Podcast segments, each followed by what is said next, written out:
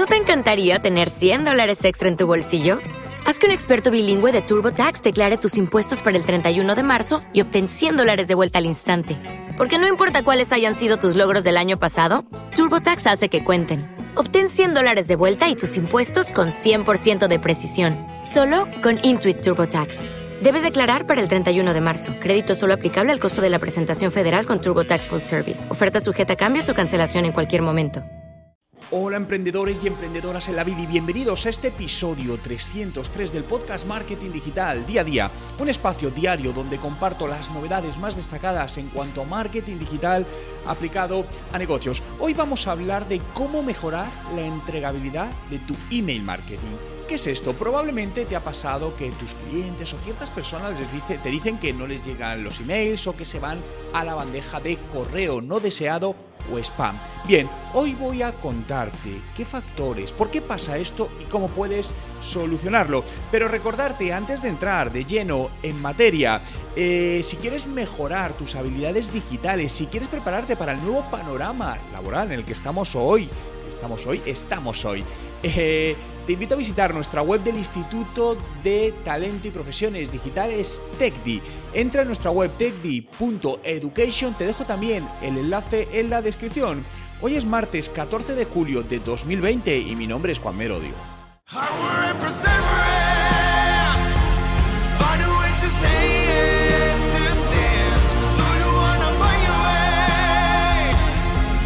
Y recuerda, no hay nada que no puedas hacer en tu vida. Mejora la entregabilidad de tu email marketing. Eh, es muy probable que utilices esta herramienta para comunicar novedades, noticias, ofertas, productos a tus clientes o potenciales clientes, ¿no? Eh, puede que incluso hayas dicho o hayas pensado que el email marketing ya no funciona. Esto es falso directamente. El email marketing sigue siendo una de las mejores herramientas de marketing digital en cuanto a conversión. Ahora bien, lo que sí está sucediendo, ya que en el email hay tanto spam, ¿no? Entendemos por spam toda aquella mm, correo no deseado, ¿no? Todos aquellos emails que te llegan que nunca te has apuntado, que no has solicitado, que no has dado permiso ni consentimiento, ¿no? Claro, esto lo que hace es que cada vez los proveedores de email, como pueden ser Hotmail o Gmail, ponen filtros más fuertes, ¿no? Para que no se cuelen esto que ellos consideran que puede ser correo o publicidad engañosa. Bien, ¿y qué sucede con todo esto? Que muchas veces nuestros emails dirigidos a personas que se han suscrito a nuestras listas están cayendo ahí.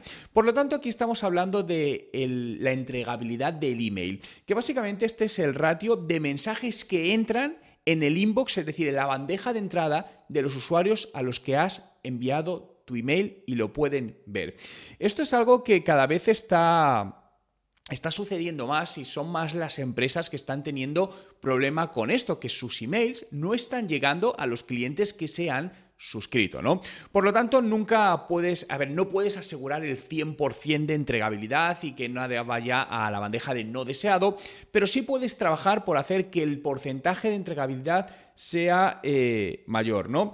Y como os decía, últimamente este porcentaje de entregabilidad está bajando en la mayoría de empresas dado el creciente volumen del spam. ¿Cómo calculan este, este, este, porcentaje de, entregabilidad o este ratio, ¿no? Porque básicamente al final lo que hacen es darte una especie de puntuación que los proveedores de email deciden si tu dominio está dentro del spam o no spam, ¿no? Básicamente hay dos factores principales que influyen, la reputación de la IP y la reputación de tu dominio. Fijaos, la reputación de la IP, la IP es un número ¿no? que identifica, eh, pues digamos, es un número que identifica desde dónde estás enviando los emails. Básicamente resumamos que hay dos tipos de IPs, la compartida o la única. Las compartidas significa que más empresas pueden estar utilizando esa IP para enviar emails. ¿Qué sucede? Que si estás utilizando una IP compartida y otras empresas están haciendo un mal uso de esa IP, de alguna manera te va a afectar a ti negativamente. Por eso muchas veces eh, se dedican y se decide coger IPs dedicadas para asegurarte que no hay otras empresas utilizando ese IP de mala manera. Y el segundo sería la reputación de, tu dominio, es decir, al final el dominio que tienes con el que estás enviando, lo que sea, arroba juanmerodio.com, arroba tecdi.institute o tecdi.education, ¿no? Entonces, si tú has hecho malas prácticas en el pasado, eso te va, o, sigues haciendo malas prácticas, eso te va dando una puntuación, una puntuación negativa que se va acumulando, ¿no? Y al final se te va generando. Pensad en esto como la reputación de los clientes en, por ejemplo, en Google, ¿no? Donde la gente te va dejando comentarios y si en el tiempo has trabajado mal, pues tendrás comentarios negativos y te va a ser muy difícil darle la vuelta a eso. Por lo tanto, desde el principio hay que hacerlo bien. Eh, hay distintas herramientas que puedes usar para mejorar la entregabilidad, ¿no? Eh, yo te voy a decir una herramienta, lo primero, que es muy útil para hacer una, un limpiado de emails. ¿Qué sucede muchas veces? Que tenemos emails que están de hace muchos años, que no están validados. Hay gente que se suscribe a nuestras listas con email falsos, email que eran corporativos pero ya dejan de serlo porque la persona no, no trabaja ahí. Por lo tanto, de vez en cuando es recomendable hacer una, una limpieza con este tipo de herramientas, ¿no? Hay muchas. Yo voy a decir una que sé que funciona muy bien, se llama 250 OK. Directamente iros a Google, buscar 250 OK y veréis que esta herramienta eh, te puede ayudar en toda esta entregabilidad, ¿no?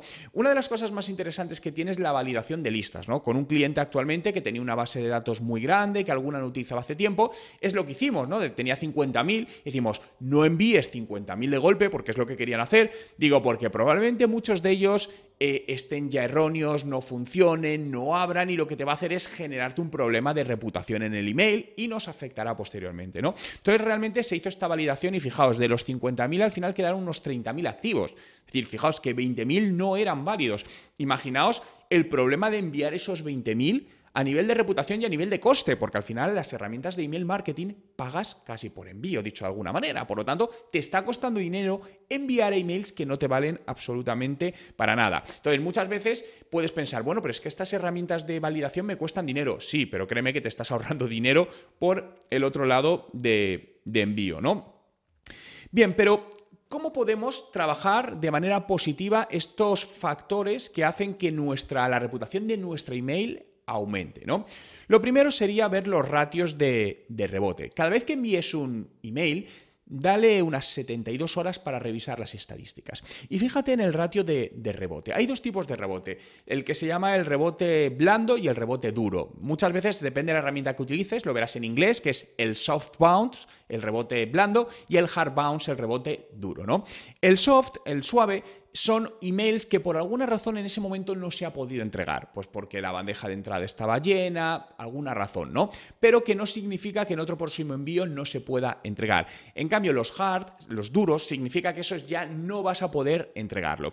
Entonces, lo que debes mantener muy a raya son estos porcentajes. Obviamente, todo lo que te dé un rebote duro elimina todos esos contactos. Los rebotes blandos dependiendo. Yo soy partidario en, bueno, pues en muchos casos de, eliminarlos directamente, ¿no? Porque te puede estar afectando muy, muy negativamente. Segundo factor importante, el ratio de queja, ¿no? Cuando te vas a dar de baja de un email, te pone siempre por qué, porque no estaba inscrito a esto, porque se spam bien y te puedes quejar. Entonces, esto al final afecta a tu reputación, porque la gente dice, oye, yo no me he inscrito a esto. Una práctica, por ejemplo, que sigue siendo muy común, por desgracia, es gente que te envía información porque ha sacado tu email, por ejemplo, de LinkedIn. Es decir, alguien que tienes de contacto, te ha cogido el email y te envía enviar, te empieza a enviar su newsletter o publicidad a través del email. Es decir, lo primero, evitar todo este tipo de malas prácticas. Hay, una, hay un error muy grande que es por creer que tenemos una base de datos más grande o que enviamos a más gente va a funcionar mejor. Todo lo contrario, te va a funcionar peor. Entonces, no metas a gente en bases de datos que no te da el consentimiento, ni siquiera con gente que te reúnes. Esto también es muy típico cuando a lo mejor tienes una reunión con alguien y te deja su tarjeta o te envía un email y automáticamente te meten en una lista de envío. Esto lo he visto muchas veces también y me ha pasado personalmente, ¿no? Donde, te, donde me, por alguna razón profesional, he compartido el email, hemos estado hablando y me encuentro que unos días después recibo una newsletter de esa empresa y digo, a ver, yo en ningún momento me he inscrito en tu newsletter. Lo que he hecho es hablar contigo. Por lo tanto, evitad de hacer estas malas prácticas porque creerme, al medio largo plazo os va a dar muchos problemas todo esto y muchas veces son muy complicados de volver atrás este tema de reputación.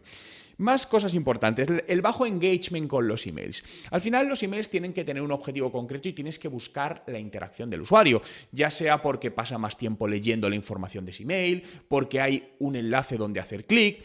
Y esto es importante y esto lo detectan. Y esto eh, mide tu reputación también del email. Porque obviamente si envías email frecuentemente y su ratio de engage es bajo, la gente interactúa poco por ello, las, los sistemas entienden que es poco relevante la información que estás enviando, probablemente un contenido que no es de valor para esa audiencia y eso te penaliza. Otro factor que también es que te, penaliza es... Eh, envíos inconsistentes de emails. ¿Qué quiero decir esto? Si normalmente estás enviando, imaginaos, al mes bases de datos de 3.000, de 4.000 emails y de repente envías una de 80.000, es raro. Bien, entonces suele...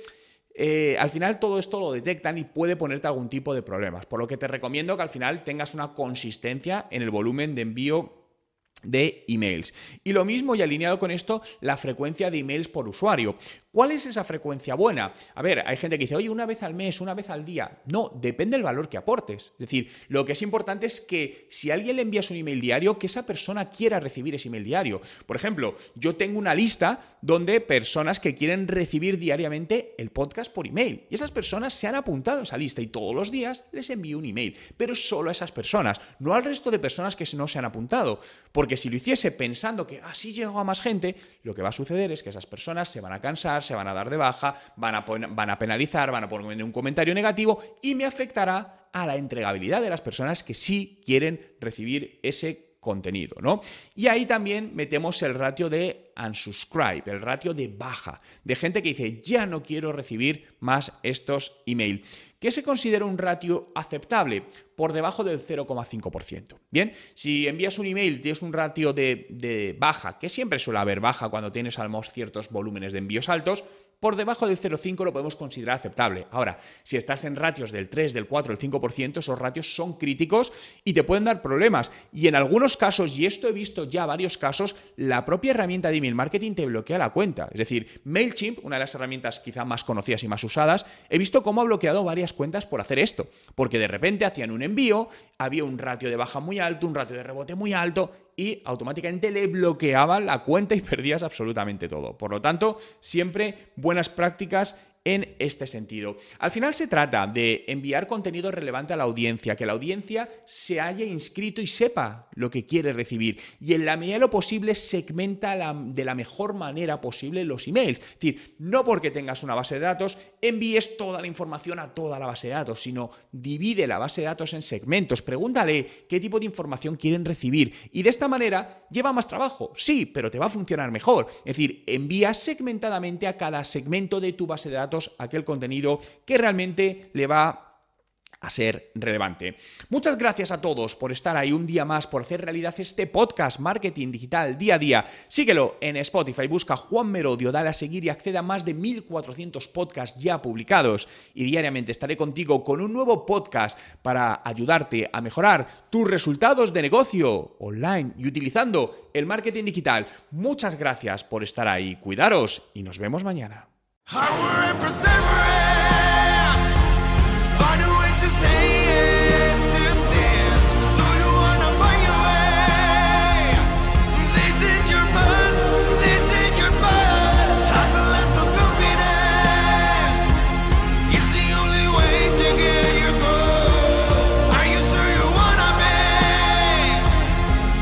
Y recuerda, no hay nada que no puedas hacer en tu vida.